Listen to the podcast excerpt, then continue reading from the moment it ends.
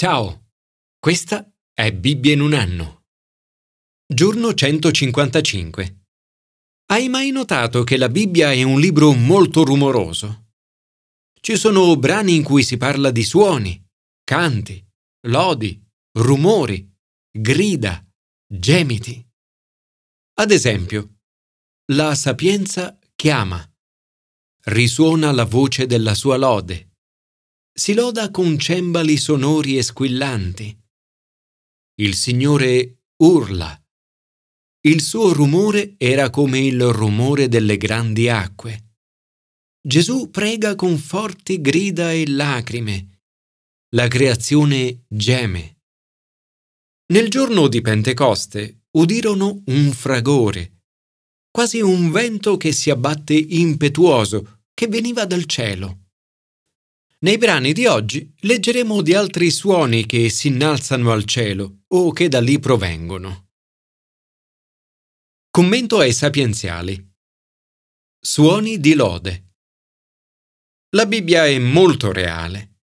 Ci sono momenti in cui ci si sente poveri e sofferenti.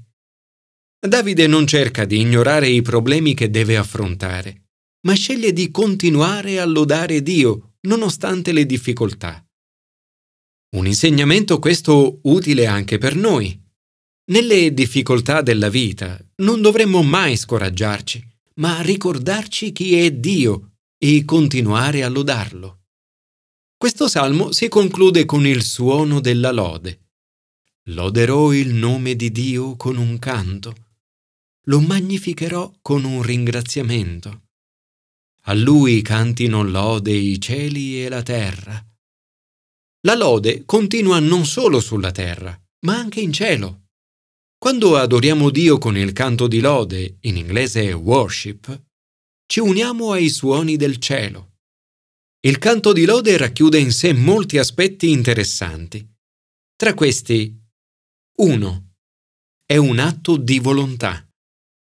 Davide dice, Loderò il nome di Dio potremmo non aver sempre voglia di lodare Dio, ma lodare è una decisione che prendiamo, è un atto di volontà. 2. Piace a Dio. Per il Signore è meglio di un toro, di un torello con corna e zoccoli. 3. Influenza gli altri. Vedano i poveri e si rallegrino. Voi che cercate Dio, fatevi coraggio. Nei corsi alfa ho notato che i canti di worship aiutano molto coloro che cercano Dio. I loro cuori si aprono e risuonano. Signore, in tutte le situazioni della mia vita, aiutami a lodare il tuo nome con il canto e a darti gloria con il ringraziamento. Commento al Nuovo Testamento. Suoni dello Spirito Santo. L'esperienza dello Spirito Santo nel giorno di Pentecoste non è solo un evento storico, ma una realtà attuale, qualcosa che accade oggi anche per noi.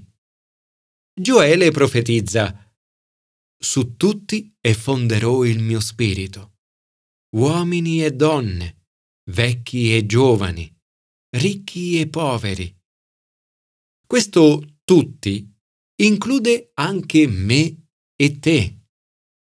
1. L'esperienza dello Spirito Santo.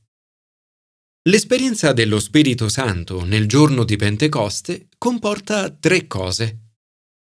A. Primo, lo Spirito Santo è potenza di Dio. Sentono il rumore di una tempesta, di un fragore, quasi un vento che si abbatte impetuoso qualcosa di simile ad un forte temporale tropicale. Si tratta della potenza invisibile di Dio, un segno esteriore e visibile di una realtà che è interiore e spirituale. La parola ebraica ruah significa letteralmente respiro o vento. Nell'Antico Testamento questa parola è usata per indicare lo Spirito Santo, lo Spirito di Dio, il giorno di Pentecoste rappresenta il compimento del gesto di Gesù quando soffiò sui discepoli e disse Ricevete lo Spirito Santo. L'esperienza dello Spirito Santo è prima di tutto esperienza dell'amore di Dio per te. È il modo attraverso il quale puoi sperimentare l'amore di Dio per te, così da poter dire come l'Apostolo Paolo, il Figlio di Dio mi ha amato e ha consegnato se stesso per me. Rick Warren ha detto, sentirsi amati da Dio è il punto di partenza di ogni ministero di ogni rinascita, di ogni rinnovamento, di ogni grande risveglio. Lo Spirito Santo è colui che dona la forza per ogni rinascita. In modo supremo permette al popolo di Dio di sentire, sperimentare e conoscere nel proprio cuore l'amore di Dio. Una conoscenza che non è più solo di testa, ma soprattutto di cuore. B. Secondo. Lo Spirito Santo è fuoco di Dio. Il libro degli Atti ci parla di fuoco. Non si tratta però di fuoco vero. È scritto Apparvero loro lingue come di fuoco, che si dividevano e si posarono su ciascuno di loro.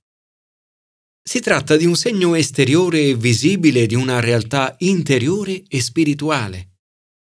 Il fuoco dell'amore di Dio rappresenta la potenza, la purezza e la passione di Dio. Ovunque ci sia esperienza di Spirito Santo, si sperimenta un nuovo fuoco e una nuova passione di vita.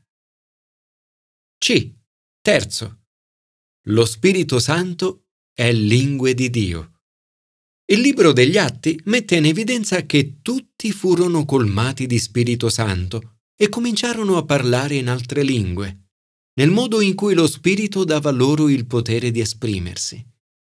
Sono lingue che non conoscevano. L'Apostolo Paolo parla di lingue celesti e di lingue umane. In quel momento tutto il mondo conosciuto era lì rappresentato e tutte le lingue vennero riconosciute. Una situazione, questa, completamente diversa da quella caotica e di disunione di Babele. L'esperienza dell'amore di Dio attraverso lo Spirito Santo porta unità nella Chiesa. Quando riconosciamo che lo stesso Spirito Santo è all'opera nei cattolici, negli ortodossi, nei protestanti e nei pentecostali di qualsiasi chiesa o denominazione, la divisione viene guarita e trasformata in esperienza visibile di unità. Nel giorno della Pentecoste le reazioni delle persone sono tre. Primo, stupore. Alcuni sono stupiti. Secondo, perplessità. I perplessi si chiedono l'un l'altro che cosa significa questo? Terzo, derisione. Altri invece li deridono e dicono si sono ubriacati di vino dolce. 2. Spiegazione del significato. Pietro cerca di spiegare il significato di ciò che sta accadendo. Prima contrasta una falsa spiegazione. Alcuni stavano offrendo una spiegazione naturale a qualcosa di soprannaturale. Erano così esuberanti e privi di inibizioni da sembrare ubriachi. Ma non si trattava di ebbrezza da vino, ma di sobria ebbrezza dello spirito, l'unico tipo di ebbrezza che non lascia postumi.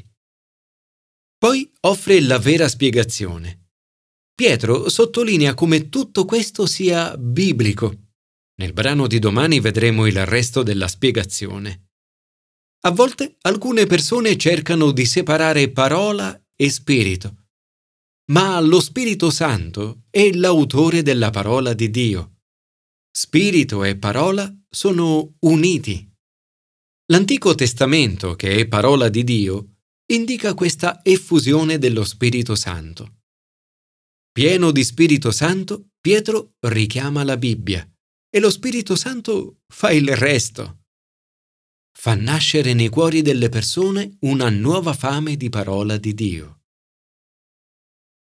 Signore, ti prego per una nuova effusione dello Spirito Santo, che il fuoco di Dio scenda di nuovo su di me e sulla Chiesa con potenza, passione e purezza. Commento all'Antico Testamento. Suoni di celebrazione. Prima di passare ai suoni di celebrazione, è interessante notare il riferimento ad un altro tipo di suono che troviamo in questo brano. Quando Davide chiede al Signore se è tempo di passare all'attacco, il Signore prima risponde Va pure. E poi, alla seconda richiesta di Davide, non salire. Quando sentirai un rumore di passi sulla cima di Becaim, lanciati subito all'attacco. Il significato di questo passaggio non è chiaro. Si tratta di un'espressione evocativa il cui scopo, forse, è di esortarci ad attivarci rapidamente quando sentiamo che Dio ci sta chiamando. Dio concede la vittoria a Davide e tutta la sua casa è in festa. Davide e tutta la casa di Israele danzavano davanti al Signore con tutte le forze, con canti e con cetre, arpe, tamburelli, sistri e cimbali. A quanto pare un gran frastuono. Davide danza e loda Dio in modo molto espansivo. Davide danzava con tutte le forze davanti al Signore. Davide era cinto di un efod di lino. Per questo suo modo di manifestare la propria passione, sua moglie Michal si sente imbarazzata e in cuor suo lo disprezza. Davide risponde che continuerà a lodare il Signore ancora più appassionatamente e audacemente di prima. Davide rispose a Michal, Mi abbasserò anche più di così e mi renderò vile ai tuoi occhi. Davide qui offre un esempio biblico di celebrazione rumorosa e disinibita. Un ammonimento questo contro la tentazione di guardare dall'alto in basso o disprezzare il modo in cui gli altri esprimono la propria adorazione a Dio. Naturalmente l'esibizionismo è sempre da evitare.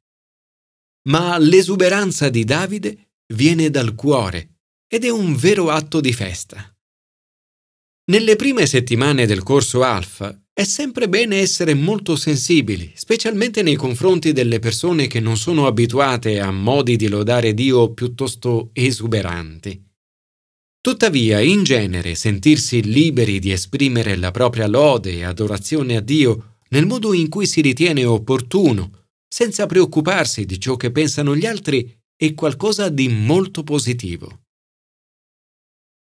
Signore, possano le chiese essere nuovamente piene del suono dell'adorazione e della celebrazione.